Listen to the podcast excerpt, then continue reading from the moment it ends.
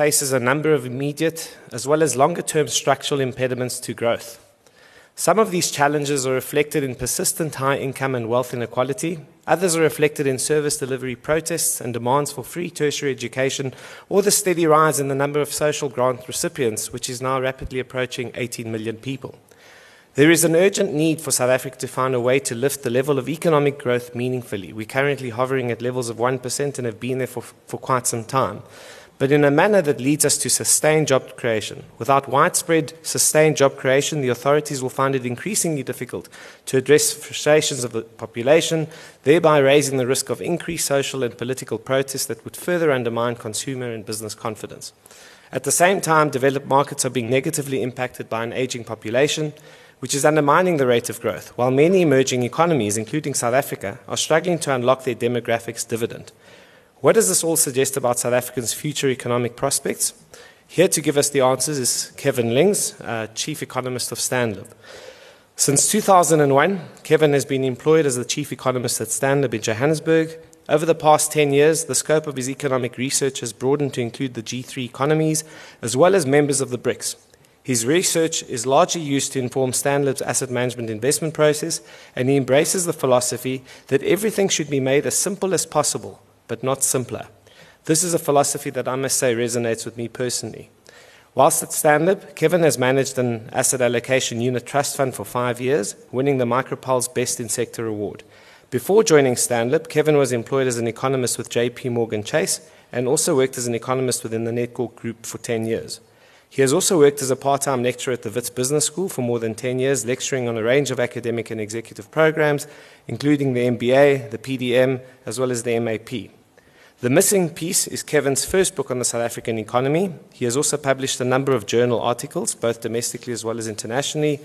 Kevin contributes to the financial press in South Africa regularly, including television, radio, and print media. He also presents at a range of industry related conferences as well as policy forums. Besides a passion for economics, Kevin is a keen photographer, obtaining a licentiateship from the Royal Photographic Society a few years ago. He's also an avid horologist and launched his own watch brand in 2012. Kevin lives in Johannesburg with his wife, Kim. I know we've been trying to get Kevin to come and speak to us for some time now, and it's a real privilege to have him speak to us today.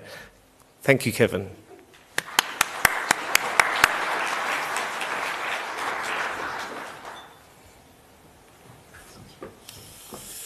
All right, morning everyone. There's obviously something wrong with the front row, hey? Hmm. Oof, too close to. What is it, I wonder, hey? I wonder why psychologically we just don't sit in the front row.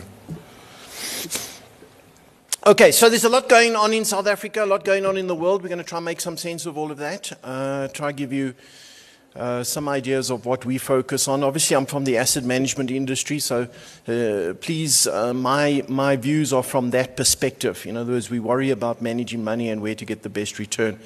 So uh, just remind yourself of that as we go through the discussion. Um, yeah, especially on some of the negative stuff on South Africa. Hmm. If you want a copy of the presentation, please, we can make it available, hey? Uh, so we don't print it, we just uh, email it. Uh, anybody want a copy, uh, I can send it to you. Uh, I'm not sure if there'll be time for questions, but I will be around if anybody wants to ask anything. Alrighty, so South Africa has um, has a number of challenges. And I think that the way we're dealing with these challenges is kind of in two buckets, from what I can assess. And that's a bit unfortunate.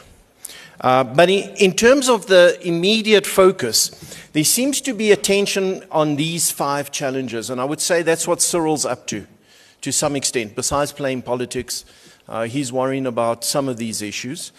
And I guess uh, that is important. All of these five issues are important in terms of trying to get the economy going. So you can think of South Africa's economy as having stalled, having stagnated. The growth in the last uh, decade has been 2% or less. In recent years, it's been uh, below 2%. At times, it's been below 1%. Uh, this year, probably closer to 1% than the initial expectations of 2%. And I must say that at this stage, there's risk to the downside in terms of the growth rate. We've just not seen the numbers improve. And remember that we're in the third quarter. I'm still not seeing the data get much better. So I guess the immediate challenges are fairly obvious to everybody. Uh, a lot related to confidence. I'm going to talk about the importance of confidence as we go along. It's critical. I've never seen a country be successful without people being confident. Uh, that just doesn't happen. You never see confidence indices kind of tracking near low levels and the economy is prosperous. They always link. Uh, and in my mind, confidence leads everything.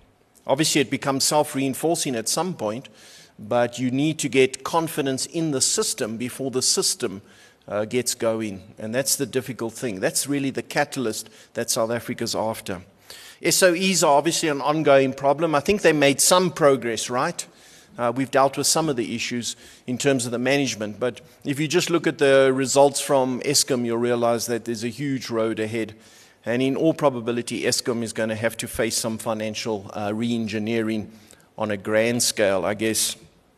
Uh, transformation, we don't know what the policies are. They're playing a huge role in stifling confidence. If you delve into the mining charter, if you delve into the land issue, uh, the national health insurance, the competition uh, issues, I think they all just hurt us. They just hold back this country. That, together with tons of regulation, uh, is really limiting ultimately our prosperity. Uh, and then we just got to stop being corrupt. Hmm that would be quite useful. Uh, we only, I think we rank 72nd at the moment. Um, if you go back a decade, we used to rank in the 40s. Uh, so we've deteriorated quite a bit. A lot of people ask me why the deterioration is not more severe. Uh, we only rank 70. In other words, 70, I think 72nd. 72nd or 71st. So there's around 70 countries in the world that are less corrupt than South Africa and some people think uh, that ranking is quite good for us. I think what we're not realizing is very competitive out there. Uh, there are many countries who are trying to be corrupt.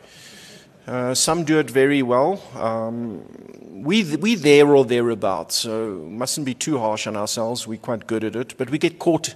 So I think there's a bit we've got to learn. All right, so those I would say are kind of the immediate challenges. The thing that worries, and I think those we can deal with, eh? I think those are possible on a kind of two, three year uh, time horizon. I think it's possible to turn those things around, and I think they'll see increasingly effort. What I'm more worried about is this stuff the two key challenges, and the professor mentioned some stuff around that, because these are structural. These aren't going away anytime soon, and they ultimately is what holds back the economy. Essentially, a poor education outcome and uh, a lack of employment. And in my mind, I would have one, one policy goal, one economic goal that supersedes all other goals in a country. So if I was running the country, hmm, I would have one goal, and that is reduce unemployment. That's it. What is your policy plan? What is your policy goal? Reduce unemployment. If any policy comes around that does not address that goal, I would get rid of it. And the reason is that there's no other aspect of an economy that has so many benefits. If you, if you increase the number of people employed in a country, you address so many things simultaneously. So, you name any economic problem in this country wealth inequality, retirement problems, uh, poor health care, you name the problem. Every single problem gets less of a factor once you create jobs. And so, in my mind, that has to become the key. And South Africa has to create 600,000 jobs a year, more or less, in order to stand still. In other words, to stop the unemployment rate getting worse. 600,000 jobs. Obviously, we come nowhere near that. And so ultimately, that represents South Africa's most important challenge, but also, I guess, South Africa's most important uh, opportunity. So, when it comes to education, there are two problems in my mind, two fundamental problems. The one is that not enough people finish school. The dropout rate is way too high. It's pointless focusing on the pass rate at matric or, uh, and even to some extent on the quality of the education, although that's obviously a major problem. But if 1.2 million children start school every year in this country and just over 600,000 write matric every year, where the hell are the children going? So there's a huge dropout from grade 10, and more or less half the class leaves after grade 10. Now, it's, it's near impossible to become economically successful if that is the situation. Go look at the unemployment rate around the world in any country. Pick a country that you like and look at the unemployment rate for people who've not finished school. And in every country, you'll find that is significantly higher than the average. And in South Africa, obviously, it's alarming. So people have to finish school. Obviously, you hope they get an education along the way. But if people are dropping out at grade 10, that is incredibly damaging to the fabric of society. And I would say that that's something we have to urgently address. Find a way that everybody ultimately writes matric at a decent level. The second problem I think is, is relevant is that everybody wants to go to university. We're not offering people an alternative between school and university. And it's very clear in my mind that people are pitching up at university with no idea of what they want to study. I remember watching it, uh, an SABC, and was it SABC? I don't know, some TV program a couple of years ago where they were filming people standing outside Johannesburg University waiting to enroll, and they were going through the crowd asking people their experience, etc. And they got to a person, they said to the person in the queue, What are you here to enroll for? What degree? And the person said, I don't know, I'll see where there's a vacancy. And that suggested to me that maybe the person wasn't going according to uh, what they really wanted to do, or maybe they had no idea what they wanted to do. But the result is probably going to be a poor education outcome. And if we look at the, num- the, the pass rate at universities, obviously we, we focus at the pass rate for school, right? But we don't ask ourselves what the pass rate is at university, and it turns out it's 17%. So 17% of all children or all students that enroll in university end up with a degree. Now that has to be shocking. That's telling you that there's a huge number of people that are pitching up at university that shouldn't be there. They either got no aptitude or no interest in it, and therefore are wasting a huge amount of resources. If you think about how much time, effort, uh, bursary, all kinds of other things going on there, you're not ending up with the right outcome. Obviously, the number is quite bad when you look at UNISA, right? So, if anybody here went to UNISA and got a degree, congratulations. Uh, that is incredibly rare in terms of the percentages, but you understand it relative to what's required. So that distance learning is a difficult thing to get through. There are some universities that seem to do better, Rhodes, uh, almost 25%, but I mean, really, is Rhodes a university? So you, you have to um, put it in context. 17% is not good enough. So if you look at the education outcome, it's very difficult to think of South Africa as being prosperous when you've got that as a backdrop. The second problem is obviously the unemployment. So unemployment keeps going up, 27%, uh, and it will keep going up every year unless we add 600,000 jobs a year. I haven't seen us add 600,000 jobs a year for more than a decade. There was a couple of years, uh, around about 2004, 2005, where we were able to achieve that. And we, at the time, interesting enough, were growing this economy at about 5%. So, in my mind, 5% GDP growth equates to roughly 600,000 jobs. So, if we could sustain 5% GDP, we'd probably keep the unemployment rate where it is, or maybe even slightly reduce it. But it means we've got to grow a hell of a lot faster than 1%. Out of interest, if you grow at 2%, our data suggests you create 100,000 jobs a year. So it's not as if you create no jobs, but 2% growth is not are going to give you the jobs that deals with the number of people entering the labor market. Of course, what this number doesn't tell you is the number of discouraged workers, people who've simply stopped looking for work. And once you stop looking for work, you're no longer unemployed in terms of the definition.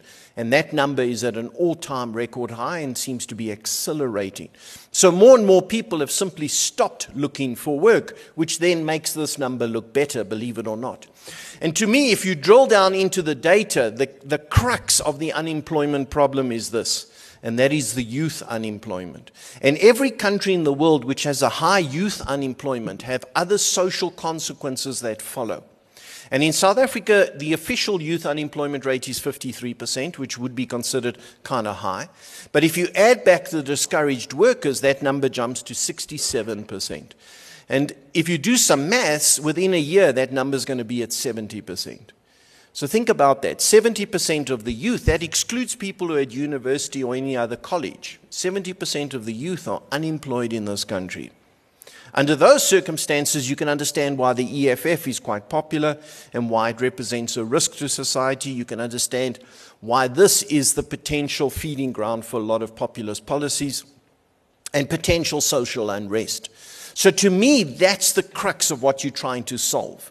You can deal with Eskom's balance sheet and all the other issues, but fundamentally, you're trying to change those two things. You're trying to give people an education and you're trying to give people a job. And if you do those two things, most of the other problems will take care of themselves. Now, how the hell do you create jobs? And what I'm amazed at is we fill up our newspapers with all kinds of things that discuss this country, most of it politics. So, in my mind, the business day should be called the political day. It's hardly a business newspaper. And most of the discussion is political in nature, and then we throw a bit of race in uh, and some other related topics, and then we've got South Africa. But the key topic that we're not discussing in this country is how the hell do we create jobs? When was the last time you read, wrote or read an opinion piece that answered that question? Because once you create jobs, everything else starts to change. So, how the hell do you create jobs? And in this country, I think what we tend to do is once we see that problem, we think government is the answer. And many people in this country think government is the answer to many things. Hmm. And I think government thinks it's the answer. The problem with that idea is that in order for government to be the answer, they need money. And it's very difficult to get your government to deliver a good outcome if they've run out of money. So the government has run out of money in South Africa. I'm not sure they're aware of it. In parts, they may be cottoning onto it. But in general, I don't think they're entirely aware. And have a look at how much government has been borrowing each year in the domestic bond market. And what you'll notice in earlier years, can you see how little money was being borrowed? So government at that point would be borrowing typically 10 billion rand a year, 20 billion rand. There were years when that number was negative, which means in total government is borrowing no money. They are net repaying debt. That is phenomenal by global standards. And during most of those early years, Trevor Manuel was the Minister of Finance and therefore applauded internationally for fiscal discipline. And then something changed. If you look at that chart, can you kind of see there's a step change? Hmm.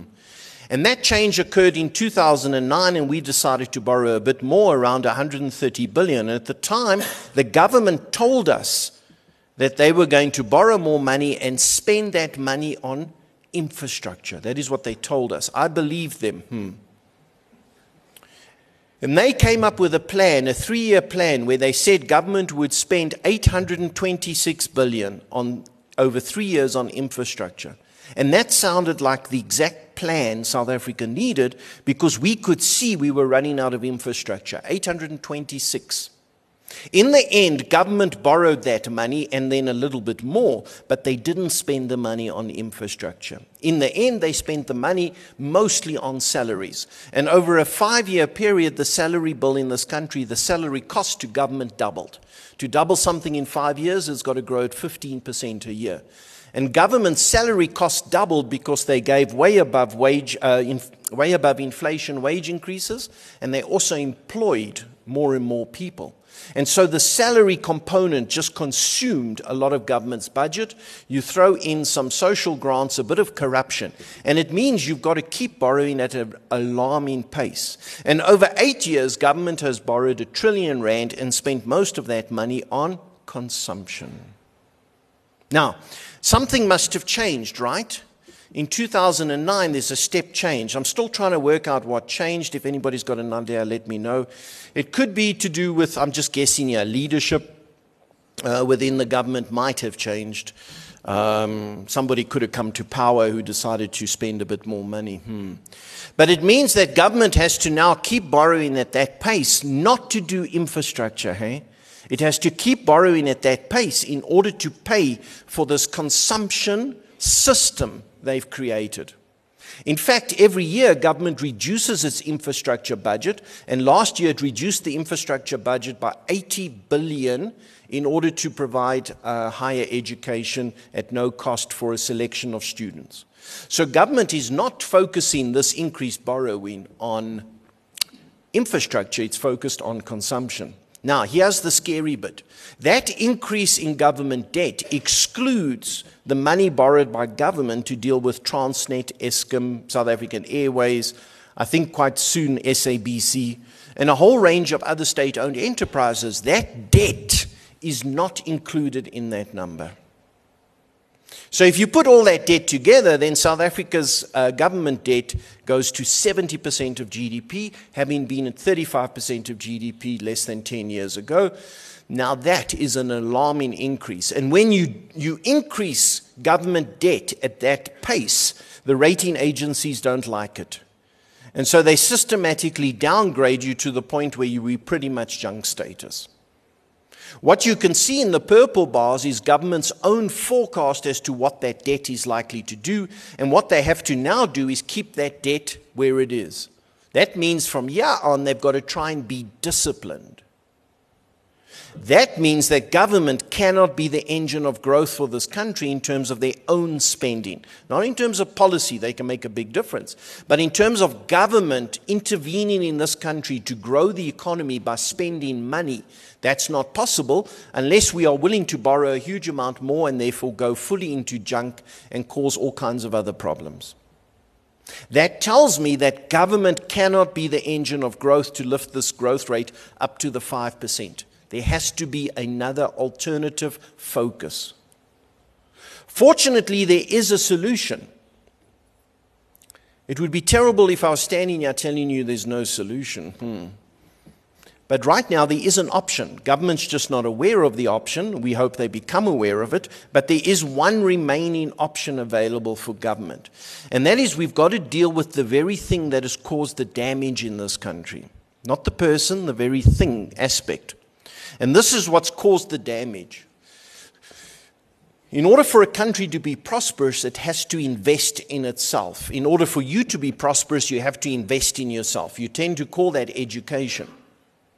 But in order for an institution or in, for a country, it's got to constantly be investing, renewing, expanding. And in South Africa, the private sector of this country has not done that for a number of years and is effectively in a investment recession. Now, if you go back to any of the programs that were set up, the National Development Program, or if you go back to the GEAR document in 1996, what government set as a target back then is that this number should be ideally 20% of GDP.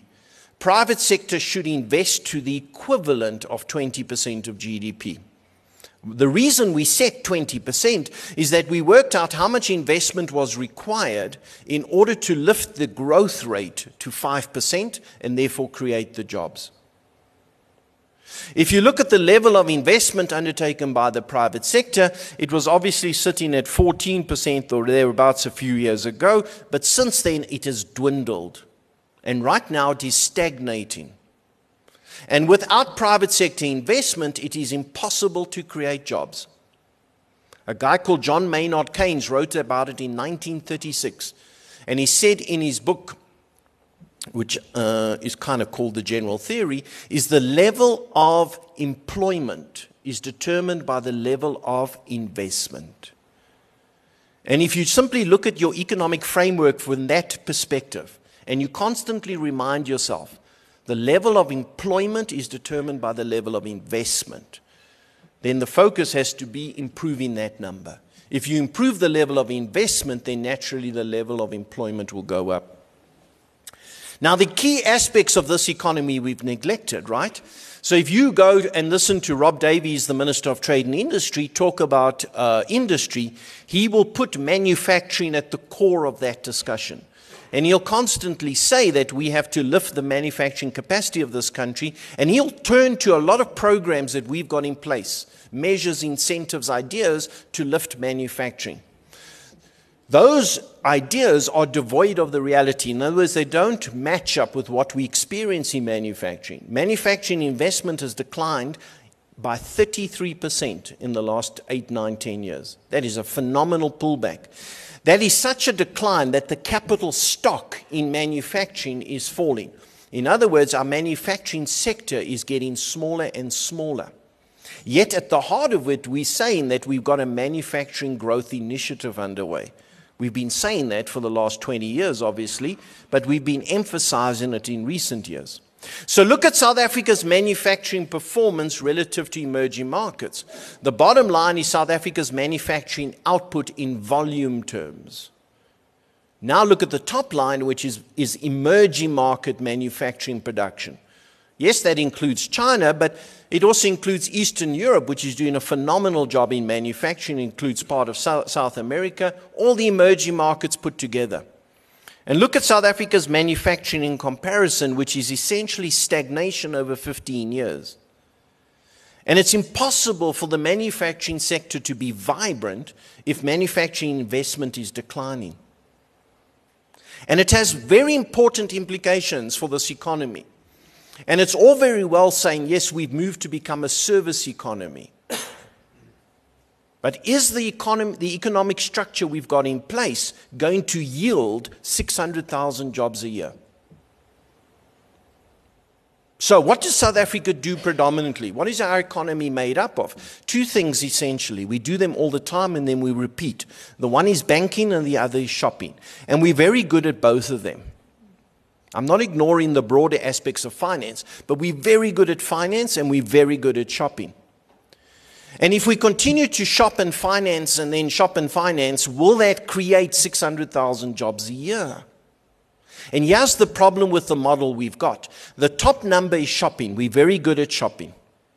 There's very little the rest of the world can teach us about shopping. We've got great shopping centers and we know how to shop. The problem is the bottom line in comparison, which is manufacturing. And that gap tells us that when we go shopping, what are we buying? Predominantly imported goods. So, as we boost shopping, as we give people more salaries, as government pays more social grants, employs more people, we get more bonuses. What do we do with that money? We're not keen on saving it. South Africa, for the last few decades, hasn't been keen on savings which means any income we receive, we put into the top line, and the shopping centers love us. But how do we fulfill that shopping in terms of goods? Where do we get that stuff from? We don't make it ourselves, so we import it. So, in effect, China loves us.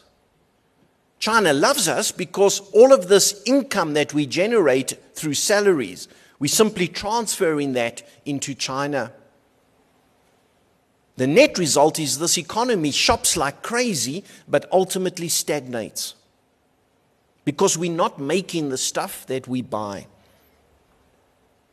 So, the model, the structure of this economy, it's very difficult to envisage it creating 600,000 jobs a year. Hmm. Now, could the corporate sector expand? And the answer unequivocally is yes. Is the corporate sector in South Africa in good shape? It turns out yes. And this is a unique feature for this country. We know that government is not in good shape. They've got tons of debt. We also know that the consumer is not in especially great shape. They don't have lots of savings. But the area of this country that is in good shape is the corporate sector. And the reason is, is that we manage our corporate sector very conservatively. I guess mostly because CAs run corporates. There's a big downfall from doing that, but one of the benefits is that you end up with lots of cash. And you can see as, as that cash level goes up, you can imagine the chartered accountant going home in the evening and saying to his wife, Oh, I'm thrilled. Why? Because I've got more cash in the bank. What are you doing with the cash? No, nothing. I've just got more cash in the bank. So, as an institution, we're very conservative. And look at that chart during the financial crisis. Look at what happened to corporate cash. While other countries were finding themselves facing corporate failures, look at our cash level at the time of the worst financial crisis in 100 years. Our cash went sideways. That must have been traumatic for the chartered accountant because what the hell's going on? I'm not building up my cash anymore. So South African companies sit on 700 billion, a record high. I'm not sure it tells us anything. It's kind of interesting to look at, but it doesn't tell us anything because each company operates their cash level differently. But what does tell us something is how indebted are South African corporates relative to other corporates around the world. And it turns out not so much debt. South African corporates, relative to the emerging market base, is one of the least indebted corporates in the world. So the question is can corporates expand? Could they invest? Do they have the financial capacity? Yes. Do they have the skill to invest and expand? Yes. So why do corporates not do this? Why does fixed investment stagnate and as a consequence employment? And the answer is undoubtedly because corporates are not happy. If you improve confidence, fixed investment rises. If you keep confidence depressed, and it's been depressed for eight years in this country, then you don't get investment. And that is a global story, it's not an SA story. So the answer is very simple make corporates happy. So why doesn't Cyril do that? Why doesn't he just make corporates happy? Partly because he wants to win the election next year. Hmm.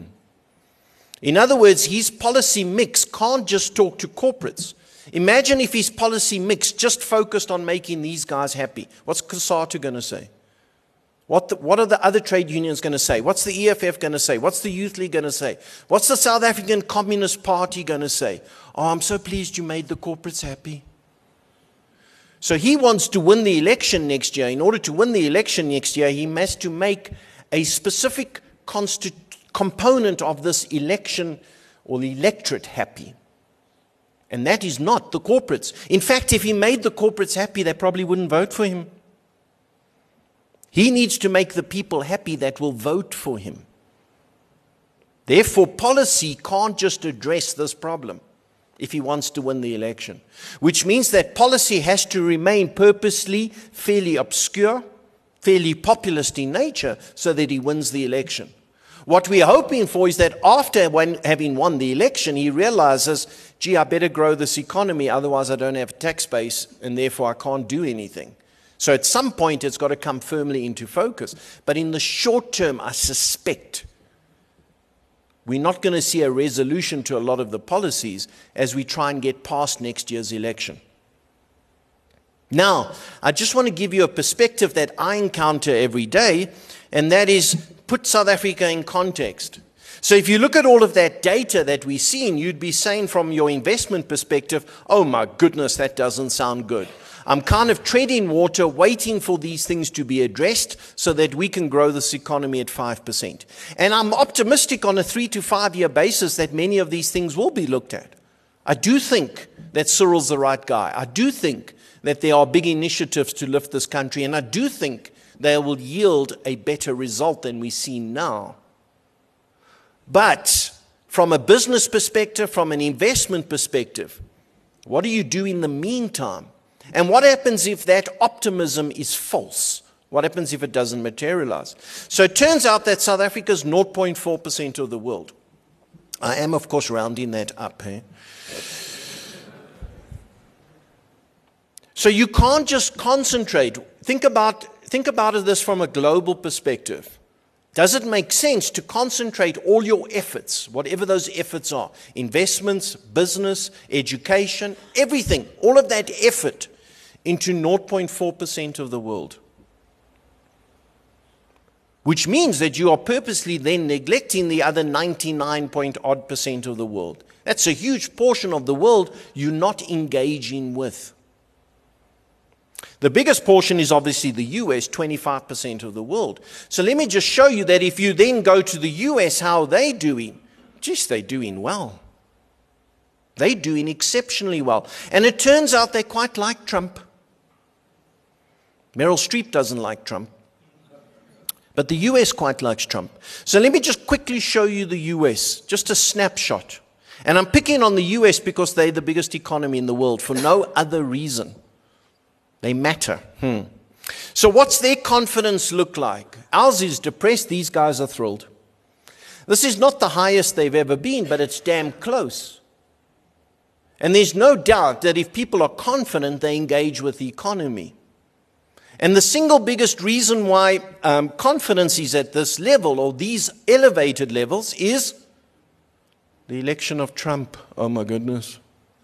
So it's illustrated by this business confidence. Look at business confidence and find the, the, the, the month when Trump was elected, end of 2016. So go to the end of 2016. Where was confidence in Obama? Business confidence in Obama. It was below the, the, the reddish line. The reddish line is the long term average, which means that under Obama, business was not especially happy. And then something happens. Trump gets elected. And in one month, that business confidence rises the most in any month ever recorded. And when you delve into the data, what was the reason for the jump in the confidence? The election of Trump.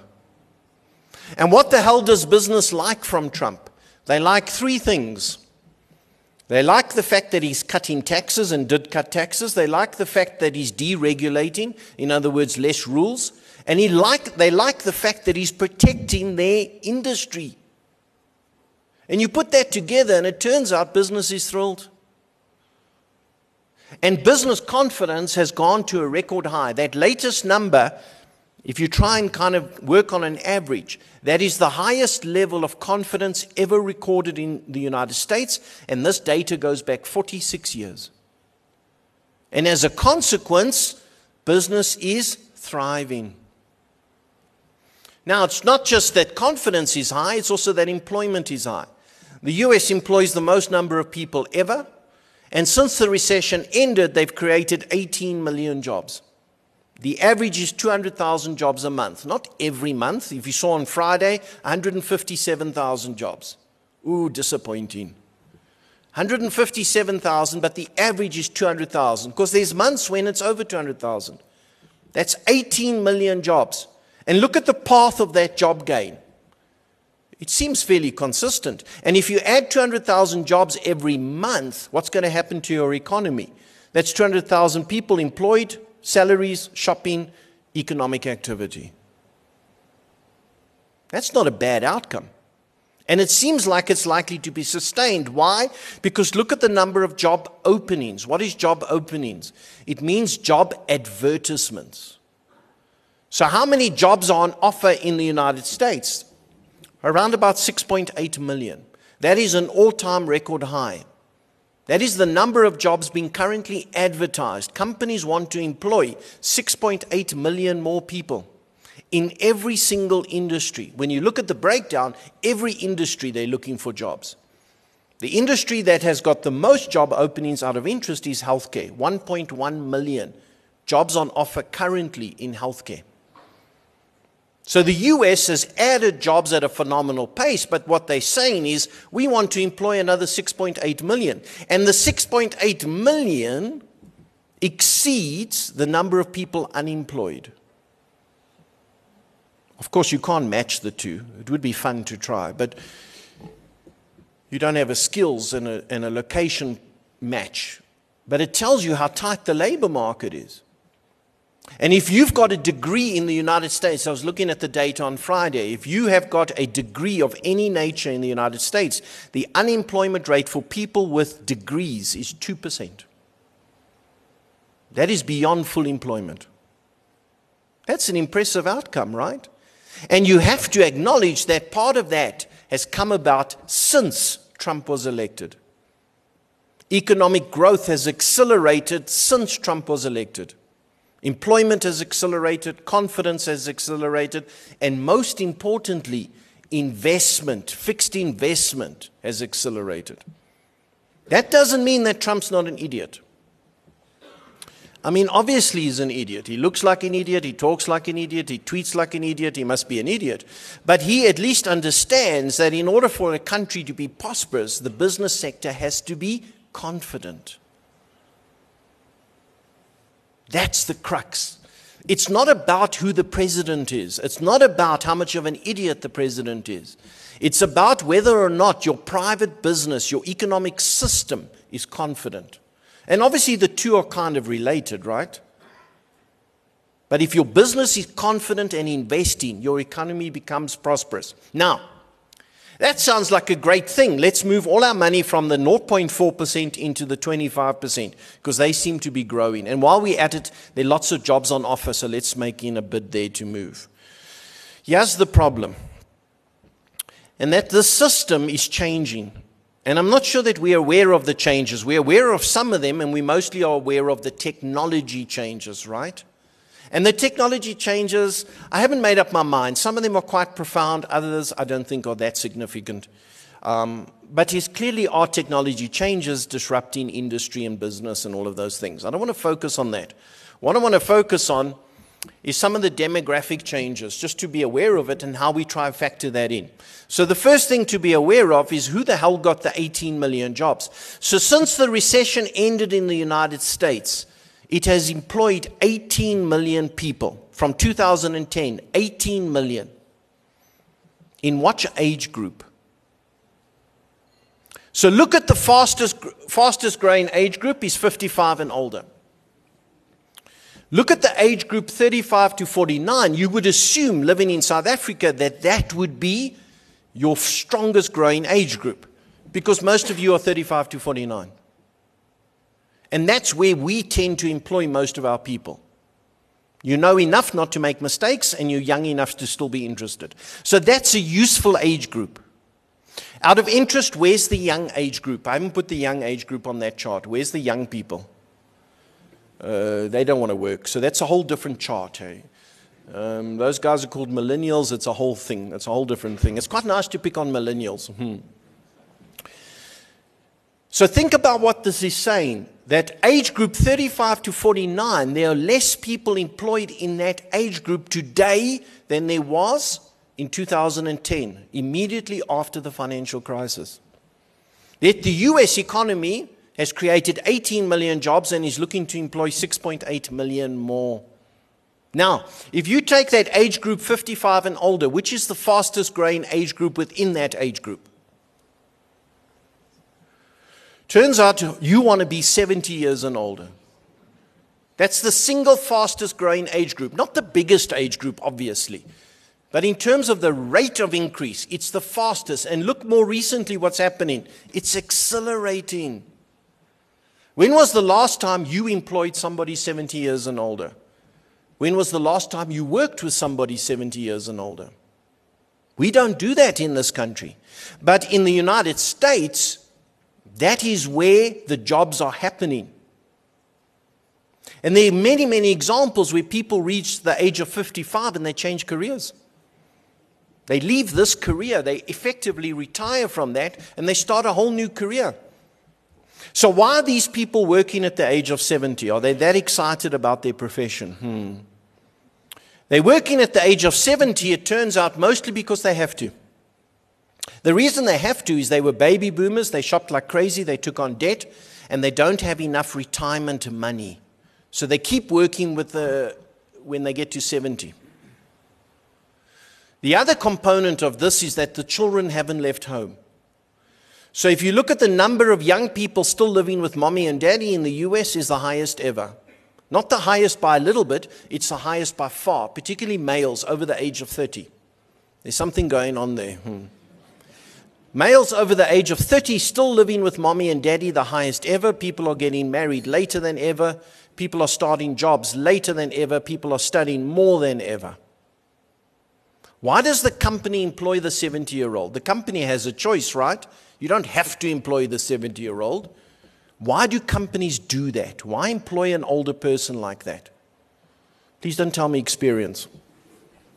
If you're 50, then you say experience. Turns out that you cheap. 70 year old people to employ are cheap, cheaper than 35s. 35s, when they get a job, what do they want? Turns out they want a sign on bonus, they want share options, they want guaranteed increases. The 70 year old just says, I want to supplement my pension. Plus, you don't have to talk to him about, so where do you see yourself in five years? hmm? Guy could be dead next week. so it's changing. It's changing a lot. The other thing that has changed for the first time ever in the data, older people are more confident than younger people. That has never happened in the history of US confidence data until last month. If you survey South African data, young people will always be more confident than older people. There's a whole lot of reasons for that, partly just ignorance is bliss.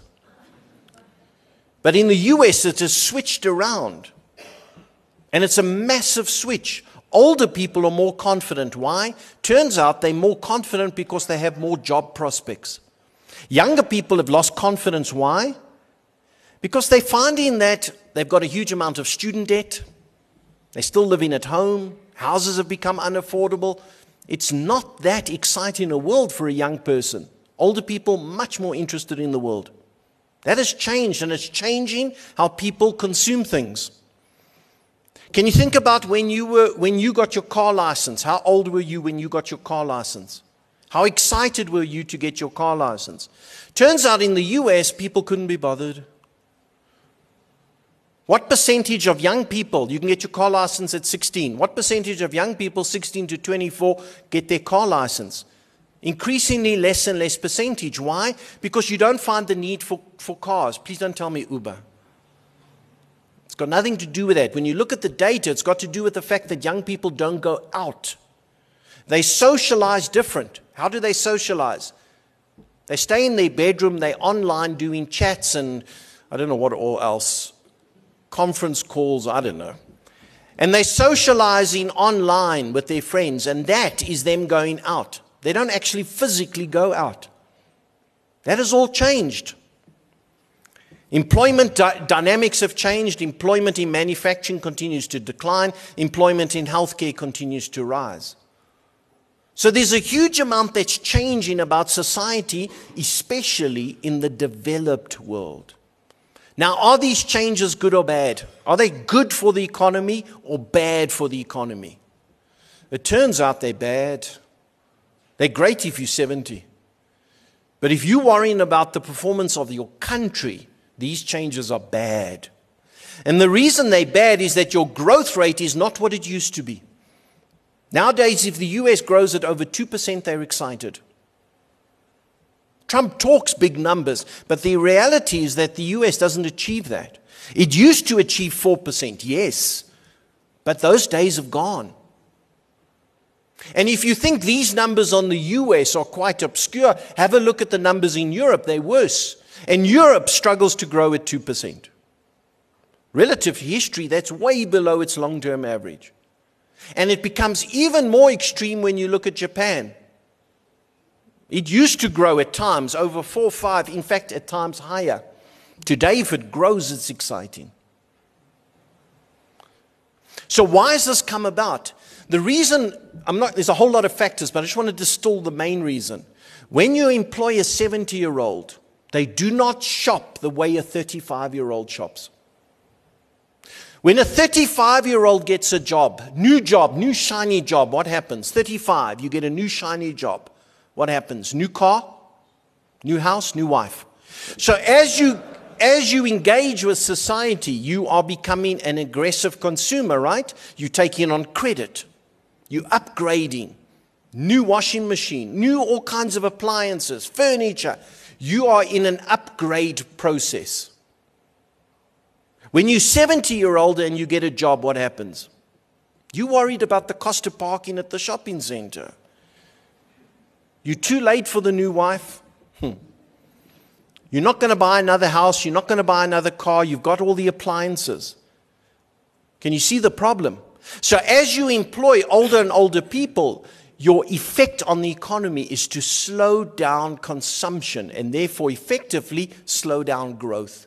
And that's happening in the developed world. So, the problem is this have a look at the size of the population in the United States relative to the size of their economy, and it turns out the US has less than 5% of the world's people producing 25% of the world's output. And ask yourself this question How much can 4% of the world's population produce? How much more can 4% produce? They're already producing a quarter of the world's output. That's kind of efficient. And it turns out they can't produce much more. They've maxed out. The unemployment rate for people with a higher degree is 2%. They can't produce a lot more. The same applies for um, Japan, right? So if you go to Japan, they produce 6% of the world's output with less than 2% of the world's people. So it changes the growth prospect. So yes, these are the developed this is the developed world, the world you focus on, but it's not going to be the growth of the world economy. And you can see that in my mind most starkly in this number. And this number is what set off this thought in my mind in the first place. And look at the number of people aged 15 to 24 in Japan. Just the absolute number of people. And in, and in pretty much 10 years, 15 years, that has gone from 16 million to less than 12 million. It is declining year on year. How do you grow your economy when your youth is declining? Difficult to immigrate to Japan. As a result, what's going to happen to Japan longer term? They'll just continue to stagnate, and eventually they'll be a minor part of this world. So, where does the real opportunity lie for the world? The real opportunity has to lie in those countries that have not unlocked their demographic dividend. And which parts of the world stand out? Which parts of the world jump at you when you do that? Two parts India They've got 17% of the world's people. They only produce 3% of the world's output. If those guys got going, wow. Imagine that India produced at the same pace as the United States. It would dwarf the United States. The other area is sub Saharan Africa. And that's always been the focus about sub Saharan Africa is this demographic dividend. And if you take a microcosm of that, South Africa represents it. Having a lot of young people represents a potential opportunity. So do it this way. Last chart, look at it this way. Look at the number of young people, 15 to 24, in the top line and in the bottom line. What do you think is the top line? Number of young people. That represents Africa and India together. In the bottom line, who do you think's on that bottom line? That's all of the developed markets together the developed world. The young people in the developed world are stagnating. So if you were saying, if you were betting, and you're going to make a 30 year bet, who do you think is going to be the most prosperous, the top line or the bottom line? And it's the country that unlocks the demographic dividend, young people, that is going to be the most prosperous. In other words, South Africa is sitting on a major advantage relative to what's actually happening in the world. But that only becomes an advantage when you unlock it, which means what? Employment, which means what? Education. That's the focus. And if South Africa can start to get that right, can start to get people employed, can start to get confidence right, South Africa then starts to stand out in a world economy that I think is increasingly going to be searching for growth. Growth is now at a premium. The world's biggest economy is going to struggle to grow much more than 2, 2.5% longer term. If, if a country can offer you 4, 5% growth, it's a standout investment destination. Okay, that's all I'm going to say. Hold on. I hope that makes some sense. Thanks a lot, guys.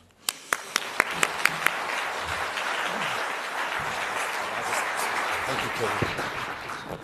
Unfortunately, we don't have time for questions, but um, I'd like to, on behalf of the Retirement Matters Committee of the Actuarial Society, thank Kevin for his very passionate and very informed opinion and view. Um, it was an excellent delivery, and I'm sure all of us here uh, found a lot of value from it. Thank you very much, Kevin.